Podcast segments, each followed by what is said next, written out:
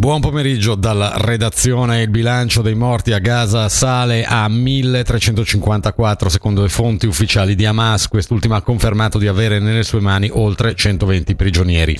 L'ha fatta sapere la TV israeliana Khan citando il portavoce della fazione palestinese Abdel Latif Kanua. Secondo il portavoce del governatorato del Nord Sinai, Mohammed Selina, è probabile che il valico di Rafah tra Egitto e la striscia di Gaza venga aperto questa sera o domani mattina per sei ore per consentire l'ingresso degli aiuti umanitari egiziani a Gaza se Israele accetta una tregua.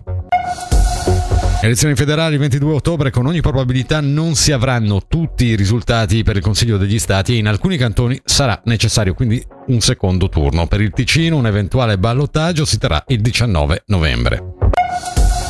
Anche nelle acque sotterranee elvetiche, da cui si ricava l'80% dell'acqua potabile, sono presenti tracce di polifluoroalchilici, cosiddetti FAS, eh, sostanze chimiche che nuociono alla salute prodotte a livello industriale e impiegate in molti prodotti ormai da decenni. Stando a uno studio pilota dell'Osservazione Nazionale delle Acque Sotterranee, quasi le metà delle stazioni di misurazioni hanno rilevato la presenza di questo composto chimico. Solo in una di esse, in zona Chiasso, in Ticino sono stati misurate concentrazioni superiori al consentito, precisa un comunicato odierno dell'Ufficio federale dell'ambiente. Una delle più importanti cause della presenza di FAS nelle acque sotterranee sono le schiume ignifughe utilizzate in luoghi in cui si sono verificati incendi, aree industriali, impianti di deposito o ferrovie, nonché nelle piazze d'esercitazione della protezione civile dove sono penetrate nel suolo. Ora lo sport, la FIMBA, ovvero la Federazione Internazionale di Maxi Basketball, ha annunciato che il diciassettesimo campionato mondiale di questa disciplina si terrà in Ticino.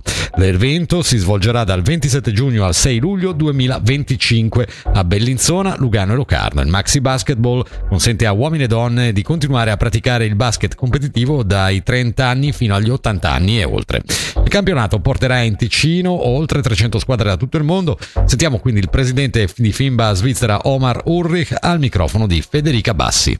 Tutto nasce nel 69 da un gruppo di appassionati eh, di basket in Argentina che poi finalmente nel 91 hanno deciso di creare questo mondiale. Hanno cominciato con 30 squadre, all'ultimo mondiale a Mar del Plata, ancora una volta in Argentina eh, ce n'erano 300. La diciassettesima edizione sarà qui in Ticino nel 2025 e ci attendiamo ad avere circa un 400 squadre. Le tre valenze diverse di questo evento, una valenza sportiva ovviamente, una valenza turistica, ma si parlava anche di un valore sociale. Sì, ci saranno persone che vengono da, da tutto il mondo con eh, delle esperienze, con un bagaglio culturale completamente diverso, gente che partecipa da anni a questi mondiali, che utilizza questo avvenimento un po' come scusa per viaggiare, per incontrare nuove persone, quindi sarà sicuramente molto bello. Le categorie partono dai 35 anni fino agli 80, il giocatore più anziano eh, agli ultimi mondiali aveva 87 anni, ovviamente c'è uno scambio intergenerazionale molto, molto bello.